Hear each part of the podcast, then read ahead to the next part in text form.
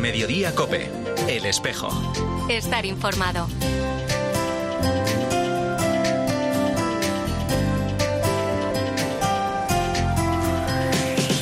La una y 33 minutos, ¿qué tal? Bienvenidos al tiempo del espejo en Mediodía Cope en este 21 de julio. A esta hora, como cada viernes, te cuento la actualidad de la Iglesia de Madrid. El saludo de Mario Alcudia. Ahora que ya se acercan los días en los que vamos a empezar nuestra peregrinación a la Jornada Mundial de la Juventud de Lisboa 2023, tenemos que contar que somos testigos de grandes cosas, de cómo nuestros jóvenes se están preparando, de cómo los responsables, los catequistas, los sacerdotes, los acompañantes están cuidando de cada detalle para que a los jóvenes durante esos días no les falte de nada y de cómo también los portugueses están abriendo sus puertas y siendo muy generosos para poder recibirnos, acogernos y que nos sintamos realmente como en nuestra casa. Es el director del Secretariado de Juventud de la Archidiócesis de Madrid, Luis Melchor, ante el comienzo, el próximo 1 de agosto, de los actos de la Jornada Mundial de la Juventud en Lisboa, en la que van a participar más de 6.500 jóvenes peregrinos madrileños. Esto es posible gracias al esfuerzo de muchas familias, parroquias y grupos de la Archidiócesis de Madrid. En un comunicado enviado a toda la Archidiócesis, la Delegación de Juventud encargada de los peregrinos madrileños explican que existe una dificultad, el transporte previsto para trasladar a los peregrinos desde el lugar de alojamiento a 40 kilómetros de Lisboa hasta el sitio donde se van a celebrar los actos centrales. Necesitan por ello contratar una flota de autobuses más amplia que lo programado para garantizar razonablemente ese servicio. El coste, claro, de esta ampliación asciende a 100.000 euros, por lo que en ese comunicado solicitan la ayuda, la generosidad de todos aquellos que a través de una pequeña o gran donación puedan hacer así posible que los jóvenes de Madrid puedan llegar a tiempo a los actos centrales con el Papa Francisco. Para poder realizar esta contribución, bueno, pues se ha creado un link en la plataforma Dona a tu iglesia, ayuda que además va a permitir desgravarse fiscalmente. He pensado que la mejor fórmula para hacer esto es llamar a la generosidad de los cristianos de Madrid, de los adultos, de las familias, que puedan ayudarnos con una pequeña donación y tenemos esta campaña de apoyo y de ayuda a los peregrinos de la Jornada Mundial de la Juventud que van desde Madrid para que con esto podamos alcanzar el objetivo de 100.000 euros con los que podamos cuidar esta experiencia. Ciertamente, a veces es un pequeño gesto que se llena de generosidad y que va a redundar en la gracia que Dios va a derramar sobre estos jóvenes. Estoy seguro de que esto será así. Así que gracias por toda la generosidad a la Diócesis de Madrid, a los cristianos de Madrid bueno, pues ojalá pueda alcanzarse, claro que sí, esa cantidad. Te recuerdo el portal, la web Dono a mi Iglesia, en concreto, en el apartado Campaña Ayuda JMJ 2023 en Madrid. Ahora a la una y 35 minutos lo que hacemos ya es hablar de otros asuntos, de la actualidad de esta Iglesia de Madrid en este espejo en mediodía, COPE, en este tercer viernes de julio. Comenzamos este repaso a la vida de nuestra archidiócesis. El arzobispo de Madrid sigue visitando, después del inicio de su ministerio, algunas parroquias madrileñas. Este domingo a las 11 de la mañana estará en Nuestra Señora de los Desamparados, erigida en 1965 por el arzobispo Morcillo y que junto a la parroquia de San Lucas desde 2014 forman la unidad pastoral de San Cristóbal en el distrito de Villaverde. El párroco Jaime Vales dice que actualmente hay muchas entidades sociales que se dedican a acompañar a las familias en situaciones desfavorables con grandes dificultades económicas, también con mucha inmigración. Todos ellos tienen problemas de vivienda y también en el ámbito laboral. En ese sentido, califica como muy hermosa e importante la dimensión pastoral.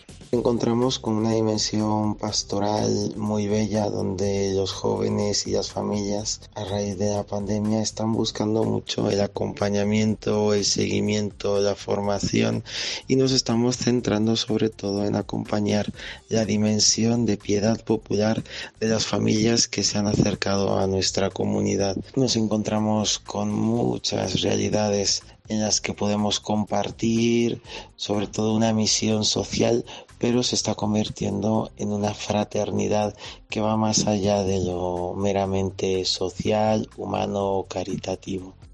Con el lema Estad siempre alegres, desde el lunes y hasta el 30 de julio tendrá lugar en Madrid la celebración del centenario del movimiento eucarístico juvenil en España, en el que van a participar también jóvenes provenientes de Paraguay, Argentina, Brasil, Chile y México en su paso hacia Lisboa para participar en la Jornada Mundial de la Juventud, también de diversos grupos de Madrid, Toledo y Terrassa.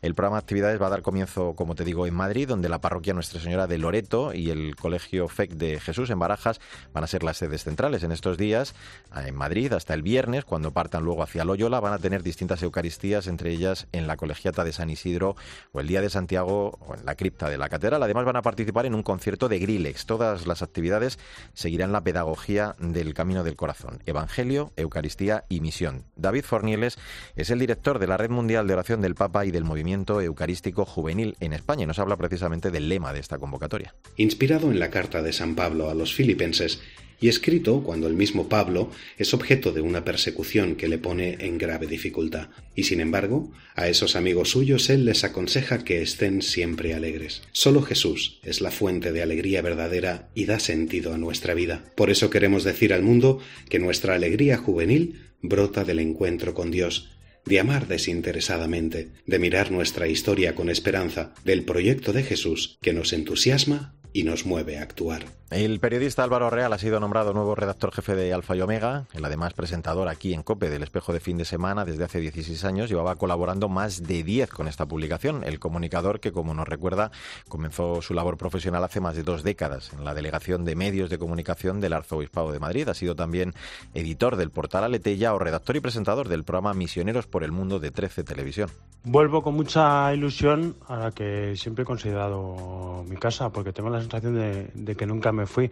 Empecé hace más de 20 años como becario en la Delegación de Medios de Comunicación del Arzobispado y después de, pues de un periplo por la televisión, por la radio, por portal web, por distintos medios, pues vuelvo a la que siempre he considerado mi casa, al Arzobispado de Madrid, con muchas ganas y dispuesto a aportar mi, mi granito de arena al equipazo que, que, ya hay en Alfa y Omega. Te cuento también que entre las parroquias que celebrarán de forma especial el Día del Apóstol se encuentran las de San Sebastián Mártir de Carabanchel y Santiago y San Juan Bautista que acogen desde mañana el triduo. El martes van a celebrar sus misas solemnes a las 8 y 7 y media de la tarde respectivamente para concluir también en ambas con la tradicional procesión con la imagen del apóstol. Antonio Pérez es el hermano mayor de la Hermandad de Santiago de la parroquia San Sebastián Mártir de Carabanchel. El pueblo de Carabanchel, desde tiempos muy lejanos, ha estado ligado al apóstol Santiago por la fe en el Evangelio que el apóstol predicó. Ya en tiempos de San Isidro, el patrono de Madrid, estaba invitado a una comida el día de Santiago. Se llevó a todos los pobres que encontraba en su camino, pero no había comida suficiente para todos. Entonces se produjo el milagro de los panes. Luego fue a dar gracias a la ermita de Santa María Magdalena, que en la actualidad es Nuestra Señora de la Antigua.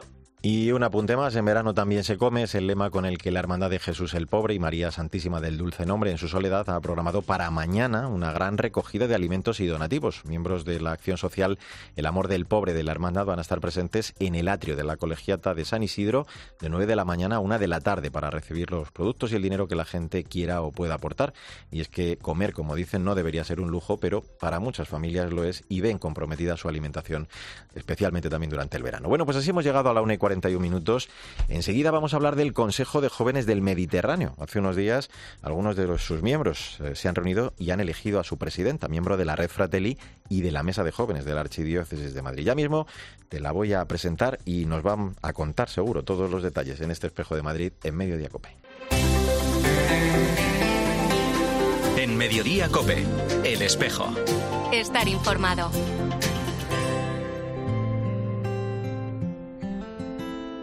Hecho tantas preguntas, intentando entender. Me he lanzado a buscarte sin saberte ver. La 1 y 42 minutos, soy Mario Alcudia, gracias por seguir con nosotros en el Espejo de Madrid, en Mediodía Cope, en este viernes 21 de julio. Más de una treintena de jóvenes de 18 países se han reunido recientemente en Roma, hasta el pasado domingo, para participar en el Consejo de Jóvenes del Mediterráneo, un evento impulsado por la Conferencia Episcopal Italiana después del Foro del Mediterráneo de 2022. Se fijó como objetivo iniciar un proceso de conocimiento e intercambio entre los jóvenes participantes en el seno de las iglesias católicas. La Conferencia Episcopal Española ha estado representada muy bien en esta importante cita por, entre otras, Pilar Sanon Pérez Brown, ella es miembro de la Red Fratelli y de la Mesa de Jóvenes de la Archidiócesis de Madrid, que además el domingo fue elegida presidenta del Consejo de Jóvenes del Mediterráneo. Así que en este espejo queremos ya saludarla, darle la enhorabuena y conocer, claro, también todos los detalles. Hola Pilar, felicidades, ¿cómo estás? Hola, buenas tardes. Pues muchísimas gracias, gracias por presentarme Y efectivamente, la verdad que fue un privilegio que la Conferencia Episcopal Española nos eligiera a mí, a Nuria y a Daniel para representar en un encuentro tan, tan bonito, la verdad. Y un, consejo que, como contabas además estos días, Pilar, eh, se ha convertido en un espacio de, compartir vivencias en la fe, no solo de contar experiencias, sino además de, incluso adquirir compromisos. ¿no? Habéis hablado de temas eh, y nexos, vínculos comunes. Entre esos temas creo que, por ejemplo, la vida pública, la, hospitalidad. Eh, cuéntanos así, grosso modo, qué, qué es lo que habéis hecho durante estos días. Sí, eso es. O sea, primero lo que hemos, lo que tuvimos fueron como un par de días para, para conocernos entre nosotros, porque la verdad que éramos un montón de personas de, de situaciones y realidades muy diferentes, ¿no? O sea, de todos los países del Mediterráneo, desde el Levante, norte de África, los Balcanes y el sur de Europa. Entonces, mm, no sé, era, la verdad que era increíble, era surrealista. Mm. Y, mm, y después, pues ya nos metimos en materia para, para centrarnos como en, en los temas que realmente nos afectan como jóvenes católicos y hablamos pues de temas de, de diálogo, ¿no? Cómo fomentar el diálogo entre la juventud, también entre distintas religiones de nuestros países. Y luego tema de vida pública, que es donde, donde pudimos hablar de Refrateri como una iniciativa que se propuso en la diócesis de Madrid y que la verdad que está llegando a muchos jóvenes. Y luego, sobre todo, a nivel de fe, ¿no? O sea, cómo están los jóvenes en la fe, qué tipo de proyectos se pueden eh, crear, ¿no? En qué se puede innovar y, sobre todo, cómo podemos apoyarnos entre cada país con proyectos que ya tengamos, pues que le pueda venir a, le pueda venir bien a, a otras personas, ¿no? a otros países. Claro. Uno de los grandes logros o de esos grandes avances, muy en esa línea que, quiere el Papa, eh, pues tiene muy en cuenta ¿no? lo que pensáis los jóvenes. Y en este sentido es verdad que, siempre pues se os abre, se abre cuando estáis vosotros la puerta a la esperanza. ¿no? En este Consejo de Jóvenes del Mediterráneo es igual, no os habéis eh, sido, digamos, terceros, sino protagonistas. Y, vosotros, tú lo estabas contando y me gustaría que nos contaras un poquito más esto. Hablasteis de esa experiencia, por ejemplo, de, de la red Fratelli, ¿no? de la importancia también de acompañar en la fe con una buena formación para luego pasar ¿no? a, la evangelización.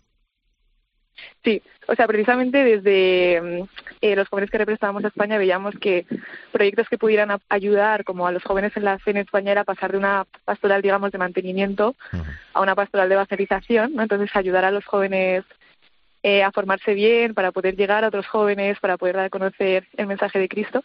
Y dentro de eso, pues entra también la, la acción en la vida pública, ¿no? Entonces, en ese aspecto creo que que, tenga, que, perdón, que tengamos la plataforma de Refrateri es una pasada, ayuda un montón y cuando, cuando hablamos de ello en el Consejo, pues muchos jóvenes se vieron atraídos por ello. Por ejemplo, una de las chicas de Francia y uno de los chicos que representaba Albania le, les gustaría implementarlo, ¿no? Entonces, desde la red, pues veremos a ver cómo podemos ayudarles a través del Consejo a crear algo parecido, ¿no? Que, que les ayude a, hacer frente a sus realidades sociales. Qué bueno. Eh, leía o entresacaba de algunas de las cosas que, que, tú has destacado en estos días, ¿no? Al, hacer balance de, tantas cosas buenas y bonitas como habéis vivido, eh, pues el cómo entre vosotros, eh, al compartir cada cual su situación, saber de alguna forma, ¿no? De, la preocupación de los unos por los otros. Digo, tú decías que, que, muchos vuelven a su país donde la situación es difícil, donde es convulsa, sabiendo que su mm. fe está cuidada, ¿no? Esto, esto me imagino que ha sido realmente hermoso también el, verlo y el entenderlo allí sobre todo que ellos mismos te decían, volvemos con mucha esperanza, ¿no? Porque, por ejemplo, había un, chico de Siria que decía, mira, yo venía sin saber muy bien qué podía aportar y qué me iba a llevar y realmente me voy muy esperanzado porque veo que, que nuestra fe está cuidada, que ahora tenemos esta plataforma, ¿no? Con la cual, pues si hay algún proyecto que vemos que podemos realizar o que necesitamos apoyo, pues eh, hay gente detrás, ¿no? Que, que nos puede ayudar y, y también como conocer quizás otras realidades también de la gente de su zona, ¿no? La zona del Levante y, ver que están haciendo frente a ellas pues con mucho amor y con mucha dedicación. Entonces, la verdad que yo creo que todos nos hemos ido. Al, principio llegamos un poco no sabiendo muy bien cómo qué esperábamos y qué iba a pasar, pero después ya sí que fue como un boom de, esperanza y de, querer ponernos manos a la obra, ¿no? Bueno, pues esto denota ya esa responsabilidad, ese valor que, tiene que los jóvenes eh, lideréis proyectos como estos. Y, hablando de liderar, eh, Pilar, fuiste, decía, elegida presidenta de, de este Consejo de Jóvenes del Mediterráneo. Eh, entre esas iniciativas creo que marcasteis un poquito ese firme compromiso y la voluntad también de, construir un pensamiento crítico ¿no? a través de, la fraternidad y seguir en esta línea. ¿no? Me imagino también el veros lo antes posible para, para dar más pasos. ¿no? Sí, yo creo que lo has explicado muy bien y, al final eh, creo que nosotros, por lo menos los españoles, hicimos como, no sé, dimos voz a todos los que pensaban que era importantísimo que desde el Consejo nos centráramos sobre todo en, la fe de los jóvenes, ¿no? No solo los problemas que tiene, que tiene cada país de migración, de, de, violencia, de lo que sea, que al final son problemas materiales que dependen más de los políticos que otra cosa, ¿no? nosotros podemos ser voluntarios, ¿no? En distintas iniciativas, pero, pero no podemos cambiar las leyes ni, ¿no? Pero entonces creo que nosotros al poder dar voz a todo lo que todos pensaban, pues pues yo creo que la gente ha confiado en nosotros y en concreto en mí, que me siento muy afortunada pues para, para llevar adelante ¿no? el, consejo. Y, mm, y nada, y luego me has preguntado otra cosita, pero no me acuerdo. No, el, seguir viéndose, el dar pasos para, para seguir ah, en esta tarea, ¿no? Como el gran reto. Entonces, en septiembre nos reuniremos los del comité, que somos cuatro personas, cada uno un representante de una de las zonas que te he mencionado al principio, y, y ahí ya pues marcaremos como los pasos para los proyectos que queremos llevar a cabo, que queremos cuidar. Y en octubre ya nos reuniremos todo el consejo. Eh, y ya la idea es hacer como unas reuniones trimestrales y el comité pues se reunirá las veces que haga falta, eh, junto con los otros organizadores, por así decirlo. Mm. Pues la verdad que nos sentimos muy orgullosos de que esta joven madrileña lidere esta iniciativa y que sea una de bueno pues esas propuestas con mayor acogida y recorrido sea precisamente esa que ya participa ya aquí en Madrid, la Red Fratelli, impulsada por la Delegación de Jóvenes de la Archidiócesis de Madrid. Pilar Sanon Pérez Brown, ha sido un placer el charlar contigo y bueno, pues seguro que lo vas a hacer. Os pediría que a los que escuchéis que recéis mucho por mí porque es un, un reto importante y muy bonito, así que pues si me podéis apoyar así, pues lo agradecería un montón. Claro que sí, cuenta con ello. La presidenta del Consejo de Jóvenes del Mediterráneo. Pilar, un abrazo muy fuerte, ¿eh? cuídate. Bueno, muchas gracias, que tengas buen día, chao. Así hemos llegado a la 1 y 50 minutos en recta final de este espejo de Madrid en Mediodía Copen este 21 de julio. Desde Mensajeros, este año el Día de los Abuelos será muy especial porque celebramos el 25 aniversario. Hace 25 años pensábamos que las personas mayores, igual que los novios, se merecían un festejo especial y esperamos seguir celebrándolos mucho más. Queremos también aprovechar esta festividad para sensibilidad, sobre todo con ese gran problema que nos preocupa mucho y que afecta especialmente a estas personas mayores, que es la soledad. Feliz Día de los Abuelos. Felicidades a todos los abuelos y a todas las abuelas. Es el padre Ángel, fundador de Mensajeros de la Paz, con motivo de los actos organizados con motivo del 25 aniversario del Día de los Abuelos, que van a tener lugar este domingo en la iglesia de San Antón. A mediodía va a haber una misa solemne que presidirá el arzobispo emérito de Madrid, Cardenal Carlos Osoro. A su término se va a proceder además a la entrega de diplomas a los mayores de honor. Con motivo de esta tercera jornada mundial de los abuelos, convocada por el Papa Francisco, la Archidiócesis de Madrid se une también a esta celebración. José Luis Méndez es el delegado de Pastoral de la Salud y de los Mayores. No son solo receptores de cuidados, sino que también descubrir en ellos agentes extraordinariamente activos para esta labor de evangelización, de cuidar, de transmitir toda una cultura de la escucha, de saber entregar la vida no un día, sino toda una existencia completa. La Catedral de la Almudena, que acogerá ese día, el domingo, a mediodía, una Eucaristía para celebrar esta Jornada Mundial de los Abuelos y de los Mayores, que este año tiene como lema Su misericordia se extiende de generación en generación, organizada por la Delegación de Laicos, Familia y Vida, que será presidida por el Obispo Auxiliar de Madrid, Monseñor Jesús Vidal. Además, se va a entregar en esa celebración de forma simbólica la Cruz del Peregrino a ocho jóvenes que representan a las ocho vicarias de nuestra Archidiócesis de Madrid y que además van a partir en breve hacia la Jornada Mundial de la Juventud. Bueno, quiero presentarte a alguien que desde luego es un ejemplo de, bueno, pues toda esta vivencia de nuestros mayores, de nuestros abuelos. Es eh, Maru Pérez, toda la institución en Manos Unidas Madrid, donde además de delegada presidenta ha sido coordinadora de la Vicaría 1, ya lo fue además de la Vicaría 2 y ahora de nuevo vuelve a serlo.